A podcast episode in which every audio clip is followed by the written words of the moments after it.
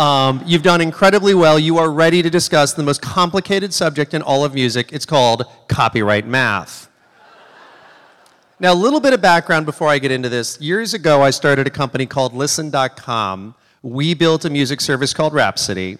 And in the process, thank you, uh, of starting and building that company, I learned a lot about the giant media companies and about their relationship with Washington, D.C. Now, let's just say it's not what you'd call a platonic relationship. And here's what I learned about it. When a lobbying group like the RIAA, the Recording Association of America, and a senator love each other very much, they go off to a private place, and a few months later, we have the bastard mutant spawn that we call copyright law.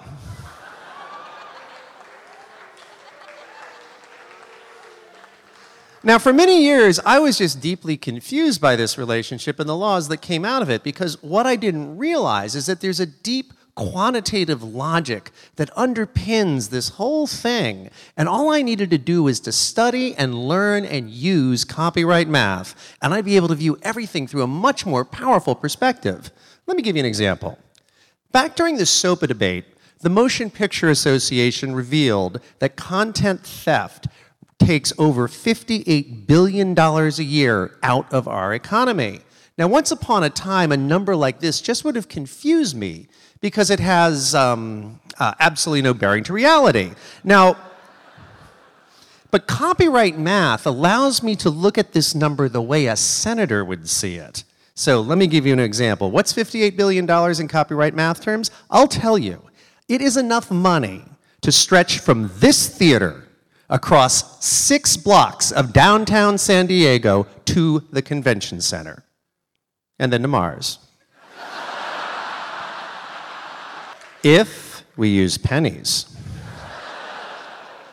Now, this is such a dramatic and simple statement that it is what we call in Washington a politically useful insight.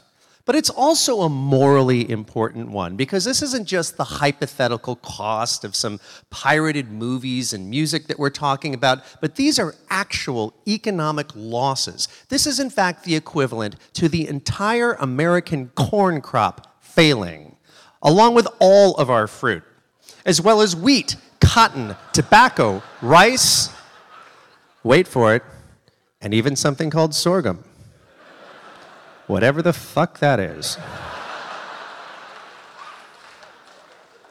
But identifying the economy's actual losses without using copyright math is almost impossible. Okay, we all know that American music sales are down by about $8 billion since Napster came on the scene. So that's a chunk of it.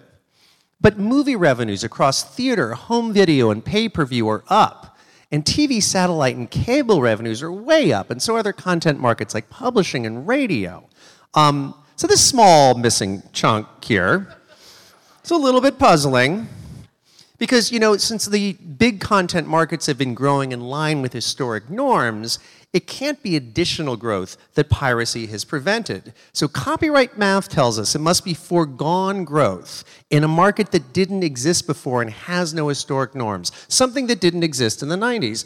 What we are looking at here, people, is the insidious cost of ringtone piracy.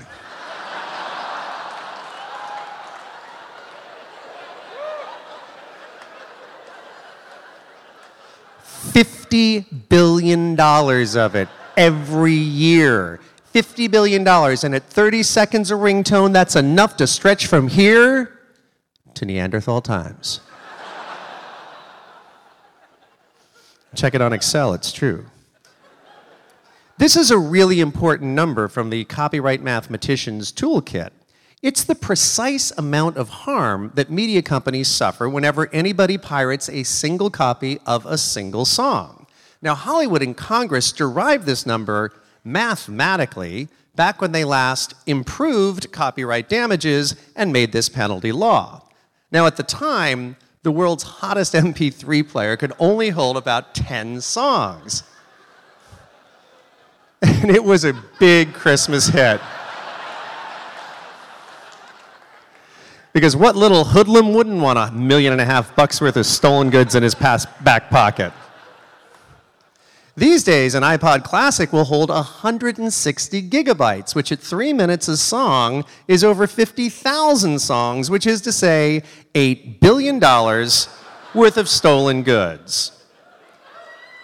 Give just one of these weapons of mass extortion to all the graduating seniors in a single state university, and you're looking at $50 trillion of copyright theft.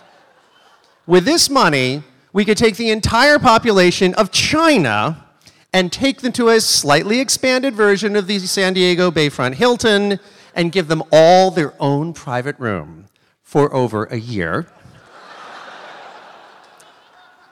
a little bit less than a year if we throw in the breakfast buffet. Now, this brings us to our final topic, which is alien piracy. Aliens are so advanced that it's absurd to imagine that they haven't been pirating our greatest music for decades. Now, the problem with alien piracy is that it's such a complicated topic that I just don't have time to go into it today. But luckily, I believe all of you, when you came in, were handed a 50 page booklet, hopefully, with this guy's face on the front of it. This is um, uh, this will give you a great deal of information about alien piracy. It is the first three chapters of my debut novel, which Del Rey and Random House released two days ago, and it's all about alien piracy. Now, it's three chapters. There are other chapters as, as well, of course, but the idea that Random House had, and I really endorsed it, was like we're going to give everybody the beginning of the book so they can read it and decide if they're interested in the rest of the book. And so when I got this, I can't tell you how excited I was when they, they printed up thousands of these booklets. They don't usually do this. And I picked it up and I looked at it. I saw my words in typeface for the first time, and I noticed a little boo boo. And I think I yelled loud enough to be heard in the next county Where's my fucking prologue? You see, like so many books, mine begins with a prologue, which is not in the booklet that you have.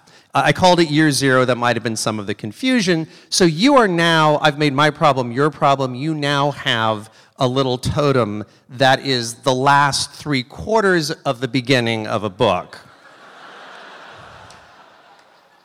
So you, like me, are well within your rights to clutch it in your hand and wave an impotent fist at the heavens and yell, Where's my fucking prologue? And I have an answer for you.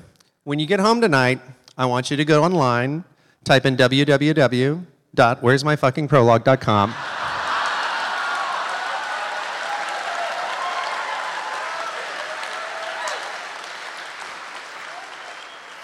and you will see a friendly and familiar alien face, and underneath that face, you will see the words, Here's your fucking prologue. Click on the word here, and you will have your fucking prologue. Uh, that's it. I, the only reason I put all this stuff up here, I've got an active Facebook page, I blog, I have a Twitter handle. Almost all of this shit is written wrong on the, the booklet, um, particularly the Twitter handle. Uh, and then there's this book, and they're, they're selling it back there. It's a hell of a lot cheaper online because I'm required by Random House to sell it for full face value. But if you enjoy the fucking prologue and the rest of it, I hope you'll think about reading the book at some point. Thank you very much.